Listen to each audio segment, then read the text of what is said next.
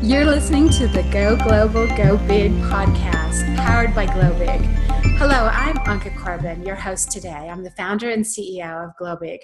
Today's hot topic is probably one of the most critical topics to discuss for companies expanding internationally, and yet it's also one of the least understood. It's all about international taxation and accounting. Our fantastic guest today is Shannon Lamon. She's a partner at Eide Bailly, a leading tax and accounting firm with 29 locations here in the United States. And Shannon's in charge of their international division. Welcome, Shannon, and thank you so much for joining us today. Um, I'd like you to introduce yourself, tell us a little bit about yourself, as well as Eide Bailly and the international division that you run. Thank you, Anka, and thank you for having me on the podcast. I'm excited to be with you today. So I am, as you said, a partner with Eide Bailly, and I oversee our international division. We are able to help our clients go international from the U.S., and also we help clients coming into the U.S. I am based in our Boulder office in Colorado. It's a great place to be. Uh, but I also serve our other offices, and as you said, we have 29 offices across the US. We are primarily in markets where we're serving entrepreneurs and their businesses. And many times the question comes up as they're growing how do we take our business international? And that's where we come in and are able to assist. Eide Bailly has a very strong presence in the uh, Midwest and uh, Mountain West regions. And we often see our clients in a number of industries. Some of our largest industries are industries such as financial services, uh, non for profits, uh, manufacturing. We also uh, do a lot of work in the agricultural space. And so we really have in our international tax area the ability to see issues from many different industries, which I think has been a, um, an exceptional um, add value add to our clients. Excellent. You know, it's interesting. So what what I found, and I imagine you see this too, is as a company is growing and they kind of see this early opportunity to expand, and sometimes it's opportunistic because they may have a some business that's going, hey, come into this country. We have all sorts of things you can do here. And what they'll do is they'll send a salesperson or uh, maybe their CEO over into that market to evaluate, to kind of meet some people and to see if they can make some early deals. But, you know, what are the consequences of doing that? Like, what sort of business activities actually trigger a taxable event? Can they even do business in another country? Like, how does that work? Yes, we often see uh, clients that are expanding internationally because they've gotten a request from a customer. And so that can look, um, take a number of different shapes. Oftentimes, um, they could be providing services or uh, purchase or, or, selling goods that often have a service attached to it, or just selling goods into a new market. And so the two things uh, that we want to be aware of and cognizant of is whether you're creating a taxable presence for yourself in another country. And that can come in the shape of creating a corporate tax presence or an individual tax presence. And oftentimes uh, we look at the corporate tax perspective from two different viewpoints. One is income tax, and the other is an indirect tax, such as taxes that are similar to the U.S. sales tax, such as the VAT tax, value added tax, or GST. And so we like to look at those um, taxes from the two, two different viewpoints. And also, we don't want to forget about the individual. So, the individual that you might send over to um, explore a market or procure a sale, they have a chance of creating a taxable presence for themselves as well. So, we want to make sure that we're advising clients on what issues they need to be thinking about when doing so.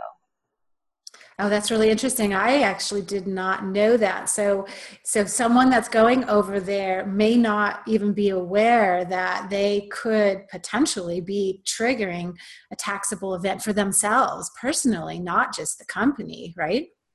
Yes.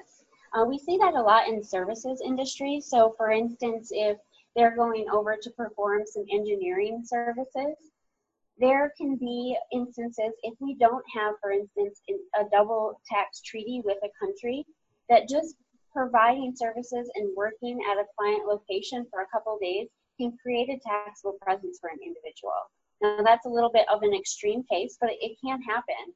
Um, and if we have a, a, treaty with a country, then that is a little bit uh, more familiar and a little bit easier to navigate. And that's because most countries will say that you can spend a certain number of days in that country before you create a taxable presence for the individual themselves. A lot of times that's 183 days, um, but we always caution that that 183 day rule has some parameters around it um, and also it can be measured in different ways and, and that depends upon um, country to country so it's a country by country analysis so so there's so they could actually do business for a certain number of days based on whatever that relationship is right right okay. yeah huh so the, so all of that business that they've done within that period is that then um, taxable or is that not taxable yeah, so if we start to look at um, from the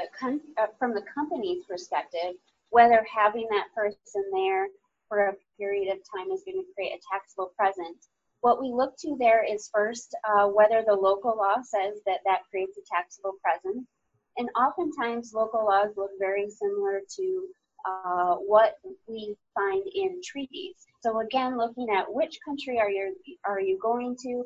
Do we have a treaty with them? If not, then we're definitely looking at local law, whether we're creating a taxable presence. With respect to the treaty and often sometimes the local law, what they look to is whether you're creating what we call a permanent establishment or a fixed place of business for the company. So some of the examples of that are do they have an office there that they're working from? Do they have uh, business cards that you know have an office location there? Um, are they spending a significant amount of time there installing something? So it could be equipment, etc. So installations, construction, for instance, have has its own um, special rules, and so we really need to understand what they're going to be doing in the country uh, while they're there, and um, also looking at whether there's any you know special provisions within a treaty, for instance, to say that is or is not taxable. Um, one of the some of the exceptions for not being taxable, at least under the treaty, are, for instance, just holding inventory there.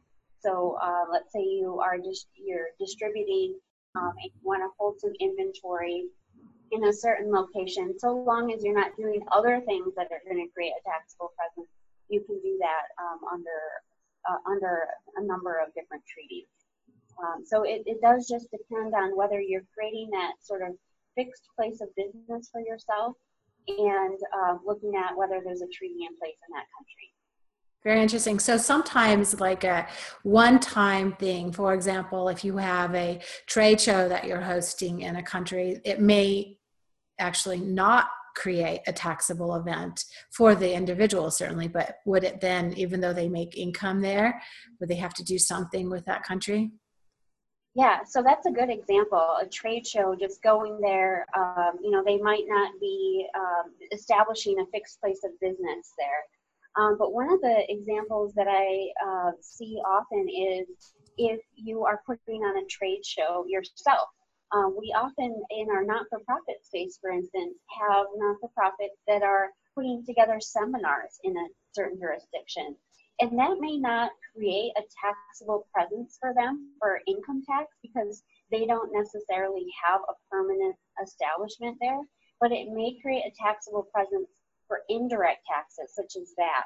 So they may be required to register for VAT in that local country and collect VAT tax on registration fees.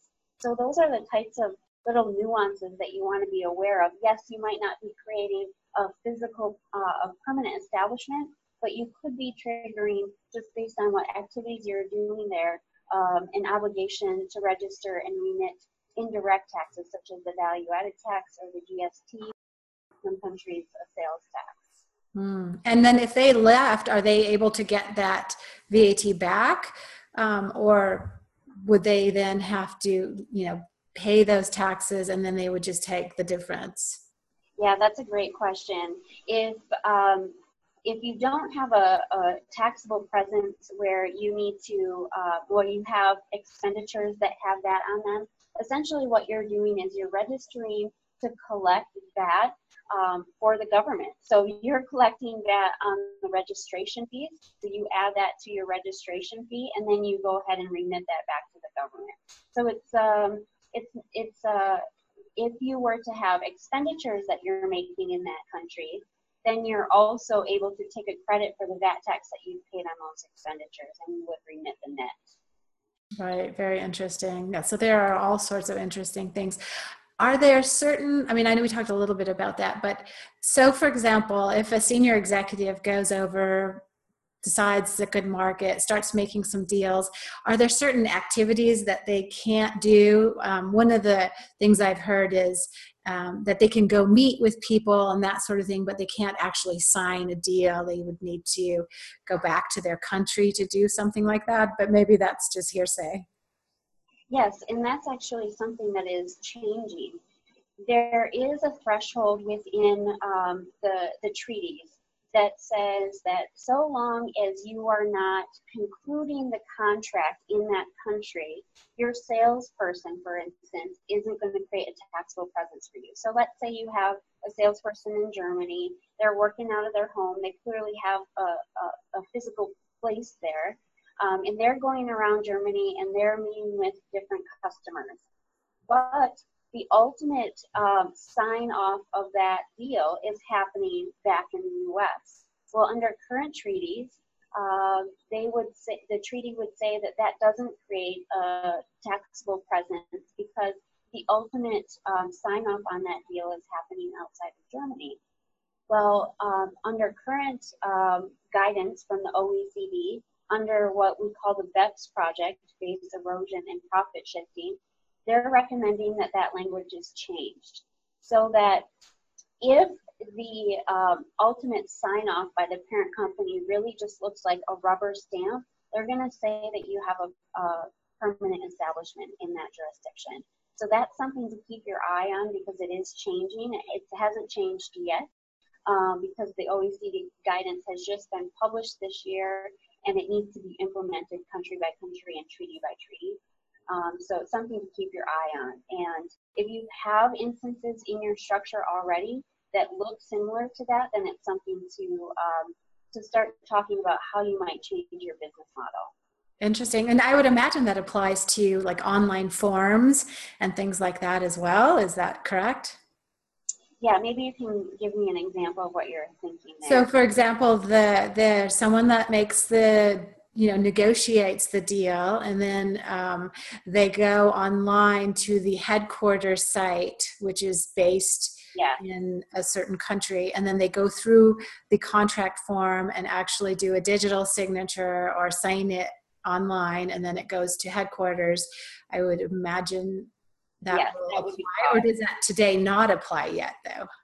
Yeah, so if that ultimate sign off happens, you know, the ultimate approval of the sale happens at the headquarters via that online site, then they would be fine in the current um, in the current space. But mm. going forward, that's something that will likely cause a taxable presence if there's a fixed place of business somewhere in the country. Very interesting. How dramatic do some of these rules vary from country to country? Is the EU pretty consistent? And then what about Asia versus that or South America? Are there any extremes or do they typically try to stay in sync with the treaties so that they're somewhat similar? Yes, I would say Europe is very consistent. And of course, if you're doing business from the US into Europe, then you, it, it's pretty consistent because we have a treaty with most countries. Um, if you're going into Asia, there are nuances in each country, and there's not as much consistency. And South America um, is a whole nother ballgame. So uh, all of the things that you thought you knew about going international once you enter South America, um, you have to relearn because it's very different there. So um, I would say as you're moving into different jurisdictions or different regions, you will find that you'll you'll learn some nuances in each area that that will apply. What about even the difference between um, so UK and EU? I guess we won't really know what happens with Brexit, but I was thinking the difference between uh, the Republic of Ireland and the Northern Ireland are because they're all members today of EU. Is there pretty similar?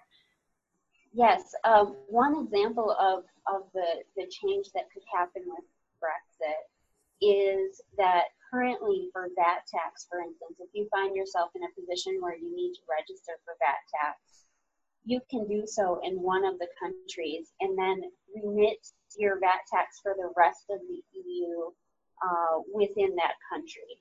Well, if the UK, um, once the UK exits the EU, they may not be privy to that system anymore. And so, therefore, you could have to then register also in, in the UK if you have customers there that have VAT, VAT sales for. Um, so that that will definitely create some changes to what you're going to need to do in, in the UK or you know the other jurisdictions that are part of Brexit. Right, absolutely. There's going to be a, a, number of podcasts I imagine we're going to want to do to talk about Brexit as that develops. For yeah, sure. The only thing that's certain at this point is uncertainty. So. That's right. That's right. And today it's still the same as it has been. However, it's right. if you want to really be prepared, it's almost impossible to do because no one really knows yet. Right. Right. So now once a company has really decided, okay, this opportunity in another country is really worth exploring, you know, the first phase is often some sort of a an exporting relationship for for a physical goods company to maybe a distributor or an agent working over there or even you know maybe they don't hire yet but they work through professional employment agencies you know what are the tax implications for kind of a an exporting relationship like that um, some of the things i was thinking about is you know how do you price products how do you you know how does all of that work Sure. Um, well, with respect to exporting of goods, I'll cover that first. So, one thing to keep in mind if you are a U.S. company that's producing product in the U.S. and you are exporting it, there is a, an export tax incentive called the IC DISC. And the way that works is it allows you to take a deduction or a commission that's calculated based on your export sales and then that IC DISC entity that you're paying the commission to is not taxable. It does, however, pay a dividend, and that dividend is taxable to the shareholder of the IC DISC. So essentially, what it does is reduces your uh, tax from the ordinary income tax rate that an individual or a company is paying to the dividend tax rate, which to individuals is lower um, in the US. So if you're exporting goods and those goods are primarily produced in the US, that's something that you definitely want to um, address early on because you can't take advantage of it until you have it set up. And it's a relatively straightforward process.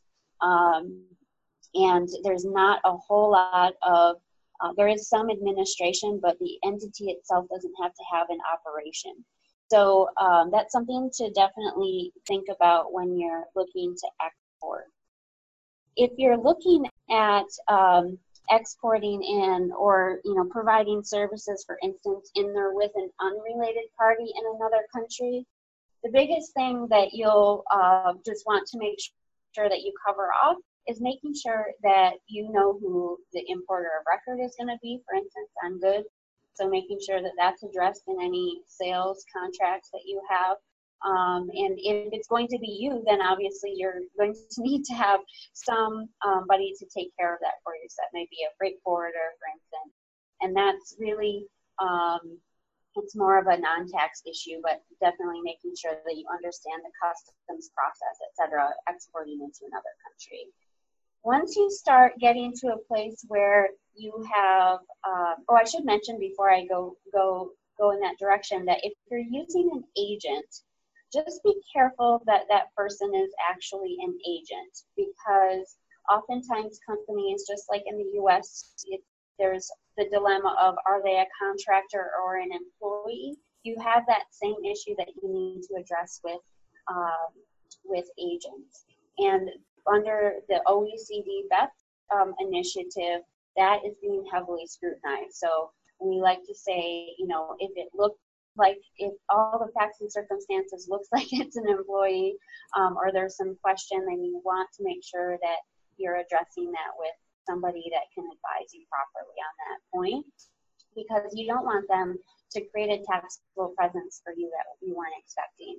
One mm-hmm. thing that is um, a clear marker of them being more than an agent for you is if you are the only person that, or only company that they're serving. So if they're, you know, a sales agent and you are, you think you're doing things uh, at an arm's length basis, they're not your employee, but they're only working for you. Well, that looks more like an employee. So um, you just only want to address that point. You know, I think it's important to note here too, and especially in the EU, is, is they are much, much more sensitive about that than yeah. we are here in the United States, and that the employment laws are much more onerous and much more complex. And so that is a really important point you just made that, you know, don't underestimate that and how big of a financial and, and tax issue that can become. So and non-tax issue. Yeah. Mm-hmm. Yeah, the employment the employment law piece of it is huge because if you don't get that right, um, you you entered into a place where you can get yourself legally in trouble. So. Yeah. Mm-hmm. So the next area that you would uh, move into um, is once you have a taxable presence in that country that you're exporting to for one reason or another, and you're going to, in that instance, have some intercompany transaction.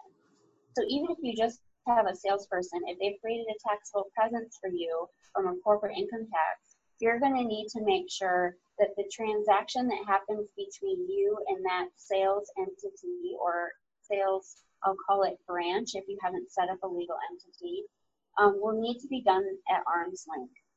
Um, and what I mean by that is uh, taxing authorities will want you to properly compensate as if that sales entity was a third party for any sales that they make. So that could look like a commission structure, for instance, in the sales space.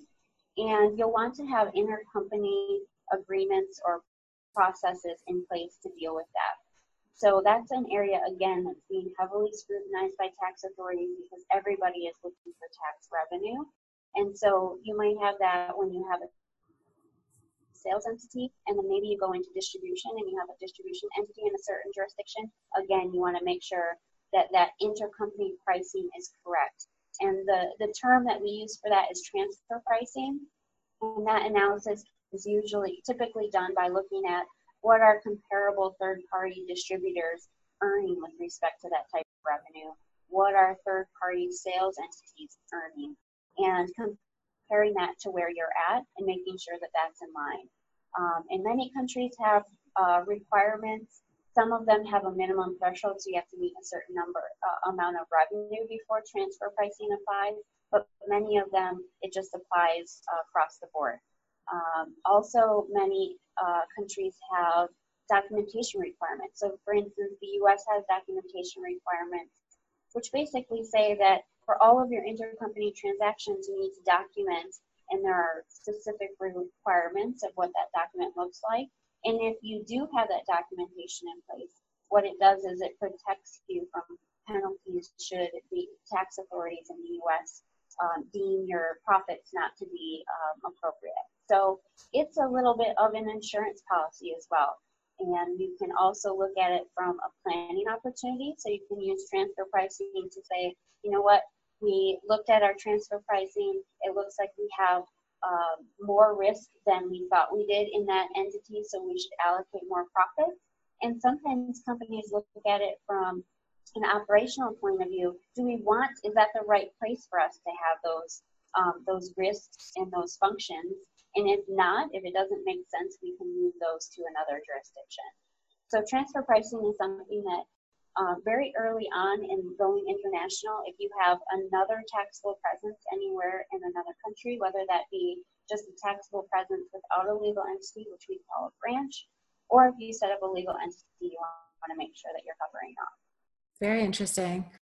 Okay, so now you've decided there's a real opportunity in the country. You are ready to set up a legal entity. What's next from a tax perspective, both for the company and the employees? How does that work? So at this point, you really want to think about your structure. And when we think about structure, we want to think also long term. So we oftentimes, this is the point where uh, companies will reach out and, and thankfully they reach out, but sometimes they don't, um, and we can we can help afterwards as well. But before you set up a legal entity, it's important to get advice on what your structure might look like. Um, I can give you a, an example of that and what happens when you don't reach out. So we have um, a, a, client that um, has a structure that looks like a partnership in the US. So we have individuals that own a partnership and they decide that they need an entity in another jurisdiction, let's call it Australia, for instance, um, because they've created a taxable presence there. And before reaching out, they just go ahead and set up that legal entity and they start business operation.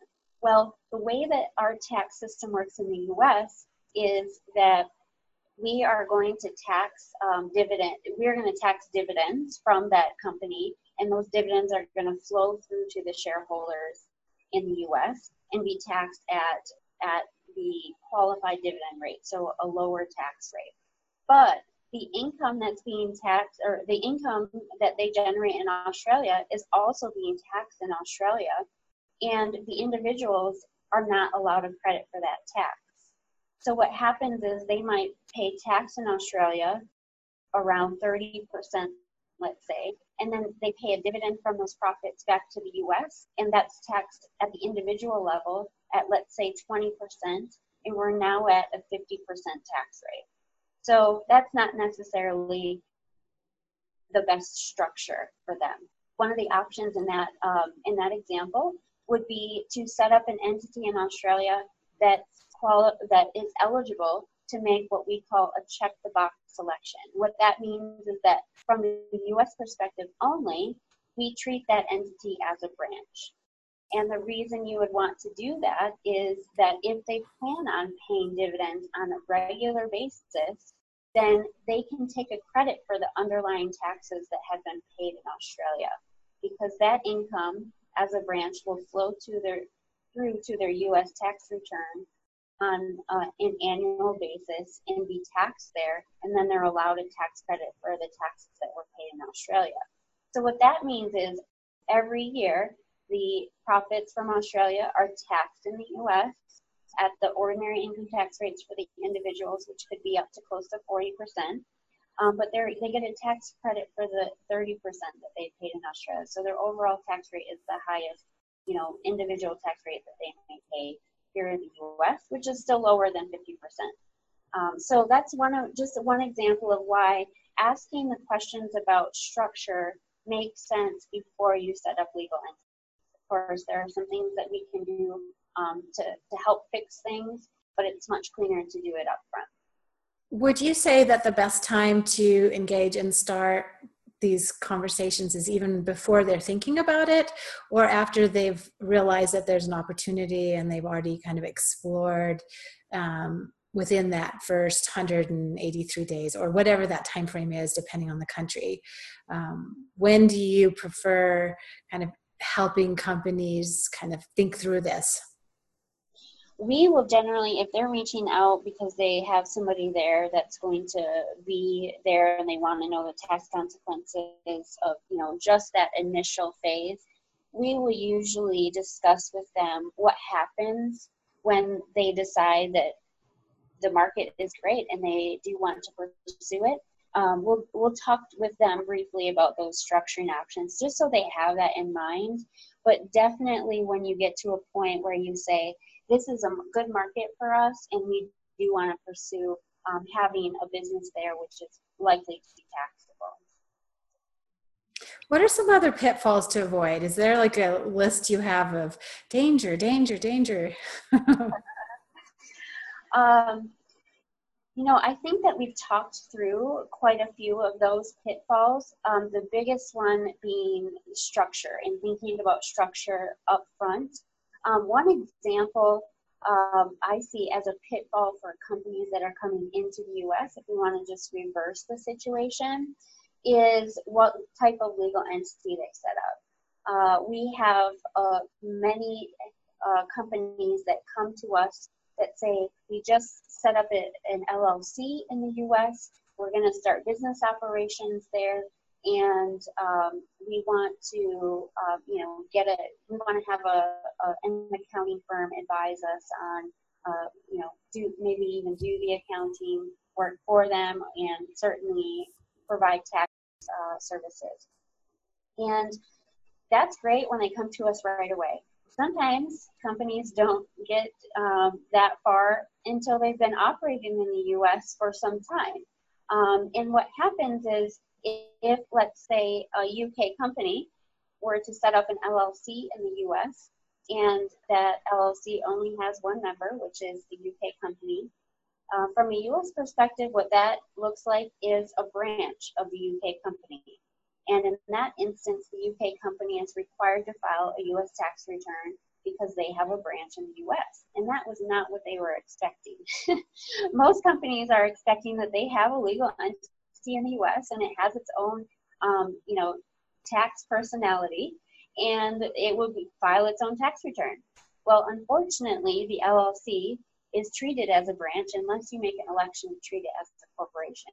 So that's one big pitfall that we see is uh, foreign companies coming into the U.S. And, and just choosing that LLC because that's uh, what a lot of company or a lot of attorneys will recommend, and, and that's perfectly fine. Um, but wanting to just get through those tax ramifications first before um, they really start operating is important because we need to make that election within 75 days of the entity being set up. And does that have to be done before they really start operating, or can they do that later too? It should be done within 75 days of the actual entity being set up. Um, so there there are instances where if you don't do it within that 75 days, we can um, ask for forgiveness. You know that we didn't make it, but we meant to.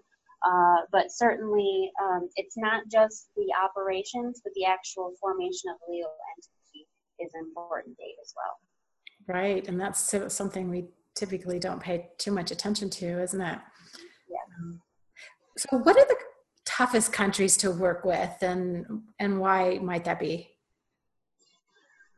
Um, well, I always like to tell a, a, couple, give a couple of different examples on on this. So, one example is China. So, um, China is, I wouldn't say, um, well, I would say difficult from our perspective. So, the reason is that it seems difficult is it's just so different.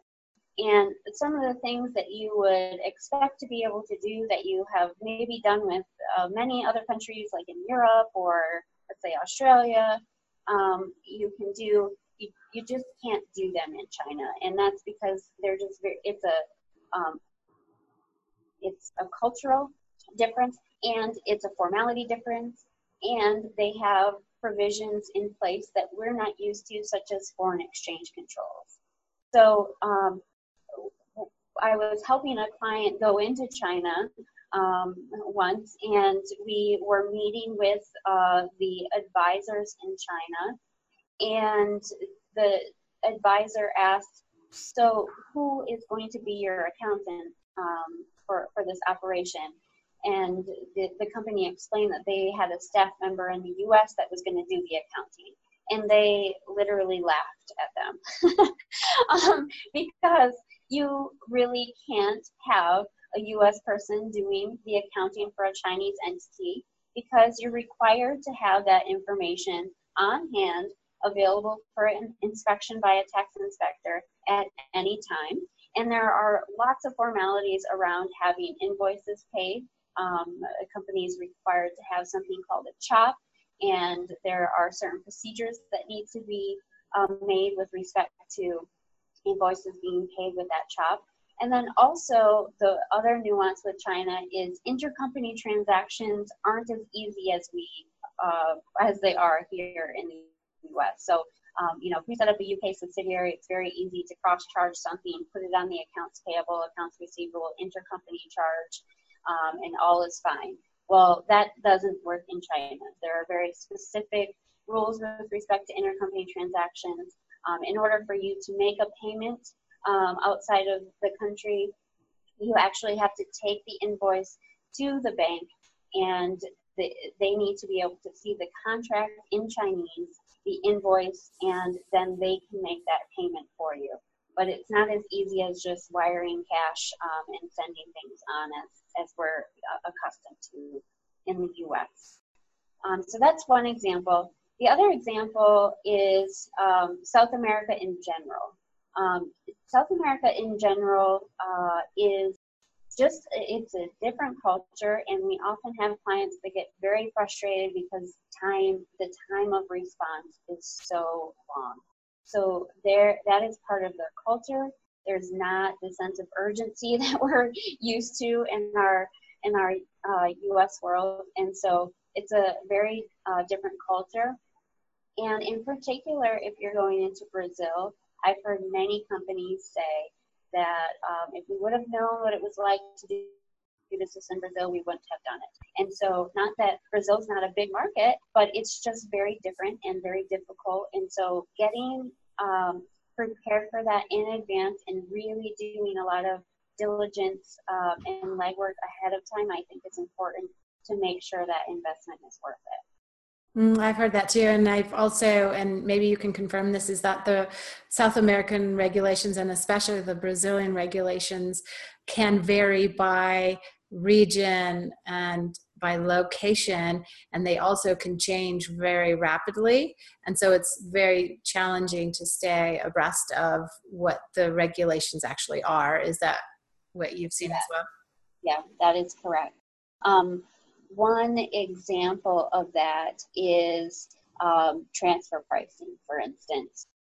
When you know we're used to the transfer pricing model of you make sure that your transaction meets um, meets a threshold that looks like it would be a comparable to if you were having doing that transaction with an unrelated party. So if I generally have a 20% margin on my sales to third parties, that's what I would uh, be accustomed to um, if I'm selling to my related party. But in Brazil, they what they have is just mandatory margin, and so you're you're um, oftentimes. I mean, if you have a product that's a loss leader, for instance, um, you might pay tax in Brazil on that loss leader, and um, you're having an overall loss on the product in general. So it's just something that we want to be aware of and and go through that diligence beforehand. Mm, very interesting. Any other tips and advice for companies when they're really just early on considering this, or again, they have an opportunity that they want to explore? What's the best thing for them to do, and where should they start? Well, I think um, definitely visiting is important and getting some connections in whichever jurisdiction you're looking at, getting connections there, uh, meeting, going there, meeting with, um, we certainly are, you know, meeting with who you'd be doing business with, your customers, but also meeting with advisors, um, attorneys, accountants, maybe even um, working with uh, many countries have um, economic development arms that are tasked with helping foreign companies come into their country. And they can really hold your hand and help you through that process and get you connected to the right people even in your industry.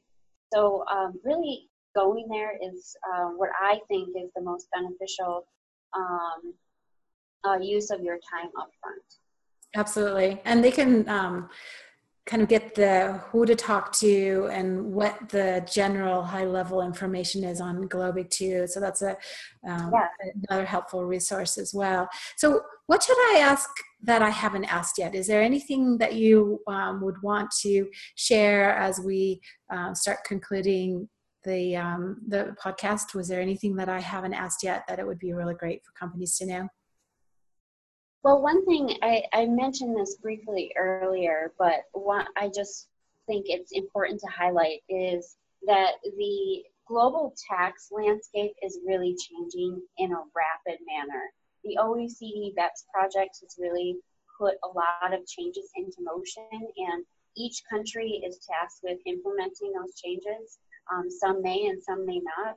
And so just uh, making sure that uh, you're in tune with changes that are happening, whether you're just now going um, into uh, a global expansion or you have already started at just making sure reaffirming the assumptions that you made when you when you set up your structure for instance validating those with the changes that are coming or that may come in. And just making sure that you're in tune with um, the advisors of each country that you're using Absolutely, that's great advice. So, Shannon, if someone would like to reach out, um, talk to you, and learn more about what you do and, and see how you can help them, what's the best way for them to contact you? The best way is uh, via phone with or, or email, um, and we also have a website. So I'll give you all three of those. Um, our website is uh, www.eidebailly.com, and under services, you'll find international. And also, my phone number is 303 459 6750. And I believe you'll have this information in the notes, but my email address is s lemmon, L E M M O N, at eidebailly.com. Absolutely. And, and Eide Bailly is one of the featured companies in the Globig Marketplace, and you'll find Shannon's information and also some great videos that they've put together and additional resources that you'll want to take a look at. All right. Well, Shannon, thank you so very much for joining us today on the Go Global, Go Big podcast powered by Globig. Join us next time for another wonderful podcast on international expansion. This is Anka Corbin, hoping that you all go global and go big.